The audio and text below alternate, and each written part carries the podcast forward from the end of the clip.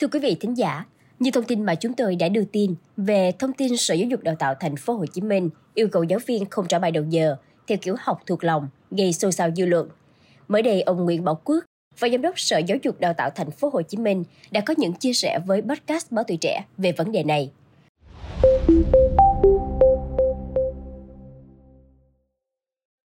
Ông Quốc chia sẻ, về nguyên tắc, thầy cô giáo được quyền chủ động.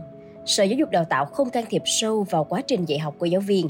Vì yêu cầu giáo viên không trả bài theo kiểu học thuộc lòng là nhắc nhở về một số phương pháp chưa phù hợp với tinh thần đổi mới hiện nay – ở thành phố Hồ Chí Minh, nhiều giáo viên đã rất sáng tạo khi thực hiện đổi mới phương pháp giảng dạy cũng như phương pháp kiểm tra, đánh giá học sinh.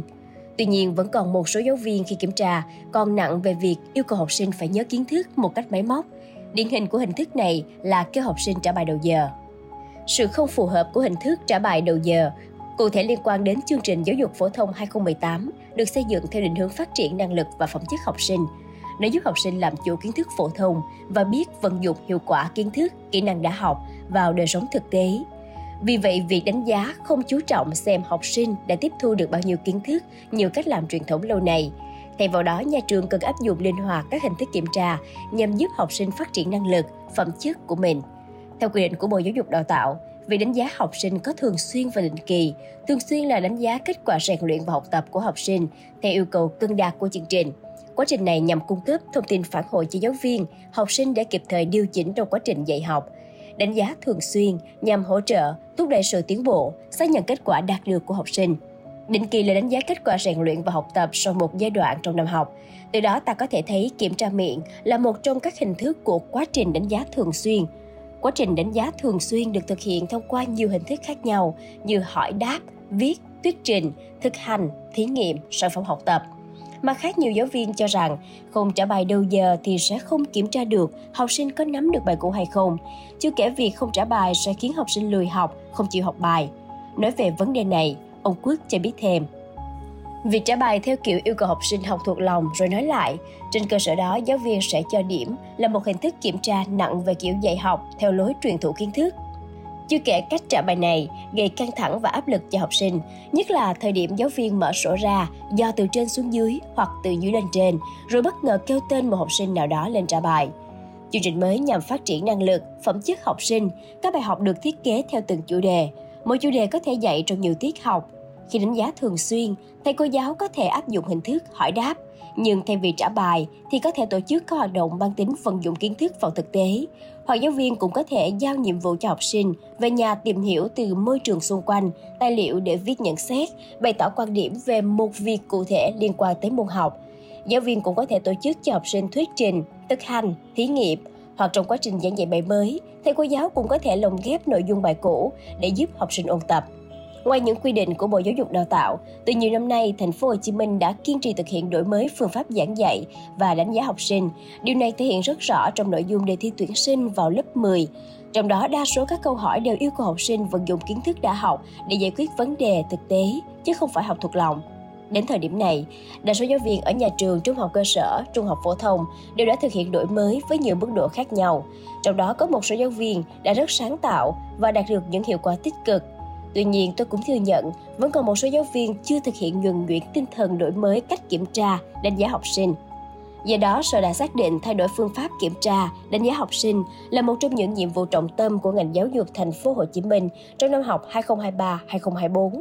Hiện nay, Sở Giáo dục Đào tạo Thành phố Hồ Chí Minh đã chỉ đạo các trường trung học cơ sở, trung học phổ thông xây dựng kế hoạch kiểm tra đánh giá học sinh với thời gian, hình thức, nội dung cụ thể. Trong đó, Sở khuyến khích nhà trường đa dạng hóa các hình thức kiểm tra, đánh giá, đồng thời phổ biến kế hoạch trên đến tất cả học sinh.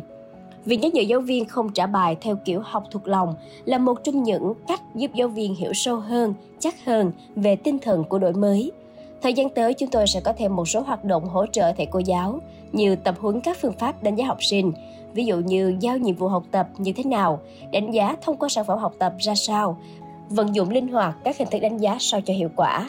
Ngoài ra, Sở cũng sẽ chỉ đạo các cơ sở giáo dục tăng cường tổ chức sinh hoạt chuyên môn cấp tổ, cấp trường, cấp liên trường về đổi mới phương pháp đánh giá học sinh.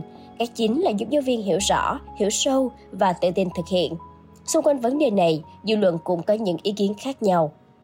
Thiệt ra đối với một cái hiện tượng mới thì lúc nào nó cũng sẽ xảy ra hai cái luồng tranh cãi là ủng hộ hoặc là không ủng hộ. À, riêng mình thì mình cảm thấy là mỗi cái hoạt động á, thì nó đều có những cái mặt tích cực và cái mặt tiêu cực riêng. À, với một người đã từng trải qua cái hoạt động khảo bài như thế này thì mình thấy là à, mình sẽ có ý thức hơn trong cái việc là ôn tập lại bài và xem lại bài trước khi lên lớp. Nhưng mà cũng có mặt tiêu cực là khi mà một lúc nào đó mình bận hay là mình không có thời gian hoặc là vì một số lý do nào đó mà mình chưa kịp học bài thì mình được nhận với con điểm rất là thấp thì thực ra nó cũng là một cái nó nó nó không có được ừ, mấy vui vẻ cho lắm. Cho nên là um, nói chung là cái việc đổi mới thì chắc chắn là nó cũng sẽ có những cái mặt tích cực và uh, chẳng hạn như là học sinh thì sẽ có thời gian thoải mái hơn trong cái việc học tập và cái cái việc mà ghi nhớ kiến thức nó cũng sẽ không quá ép buộc theo cái kiểu là uh, cố gắng để ghi nhớ mà người ta sẽ kiểu um, tự nguyện vào đầu hơn tại vì giáo dục là chuyện của tâm hồn mà. Và mình thấy là nếu như mà kiểu uh, phát huy được những cái mặt tích cực của cái việc không khảo bài thì đây là một việc hoàn toàn nên làm. Mình vừa tán đồng và vừa không tán đồng với sự việc này. Mình không tán đồng là vì theo mình học tập là một quá trình dài còn có sự rèn luyện nên việc kiểm tra miệng sẽ giúp các em không ủy y. Từ đó là có được sự chủ động trong học tập và các em sẽ nhớ bài lâu hơn. Ngoài ra thì mình tán đồng là vì mình cảm thấy thường thì các thầy cô sẽ kiểm tra miệng kèm với những hình phạt như là trừ điểm hay là ghi tên vào số đầu bài chẳng hạn. Như vậy thì sẽ khiến các em là sợ đến trường. Nhưng mà nếu có học thì cũng chỉ học đối phó mà thôi. Như là mình cấp 3 chẳng hạn thì khi mà mình học cấp 3 thì mình cũng rất là sợ kiểm tra miệng, tại vì không biết là khi nào sẽ bị thầy cô kêu tên, nên là suốt cái buổi học đó cứ nâm nớp lo sợ như vậy đó. Nên là theo mình, thay vì kiểm tra miệng thì mình, thì các thầy cô có thể hỏi một vài câu hỏi gợi mở để các em nhớ bài lâu hơn. Như vậy thì sẽ đạt được nhiều hiệu quả hơn. Ra thì mình thấy cái việc mà kiểm tra bài của miệng á, đôi khi nó sẽ khiến cho các bạn bị một cái áp lực ờ, kiểu như là khi mà mình đứng trước lớp mình trả bài thì mình sẽ rất là hồi hộp và ờ, có nhiều bạn thì tuy là học bài ở nhà rất là kỹ nhưng mà khi đứng trước lớp thì lại không thể trả lời tốt được uh, và nhận được điểm kém. Dù cho lại các bạn trước đó đã học bài rất là tốt um, nhưng mà mình thì thấy cái việc này nó cũng có hai mặt. Tuy tuy là nó khiến cho mình cảm thấy áp lực cảm thấy sợ hãi nhưng mà nó cũng giúp cho mình kiểu uh, học được bài tốt hơn kiểu mình về nhà mình xem lại bài thì mình sẽ hiểu bài học hơn và tới khi mà mình thi cuối kỳ thì mình không cần phải ôn luyện đồ nhiều á Quý vị nghĩ sao về những thông tin trên? Hãy để lại ý kiến của mình bằng cách bình luận bên dưới nhé. Cảm ơn quý thính giả đã lắng nghe số podcast này. Đừng quên theo dõi để tiếp tục đồng hành cùng với podcast Báo Tuổi Trẻ trong những số lần sau. Còn bây giờ, xin chào và hẹn gặp lại. Thank you.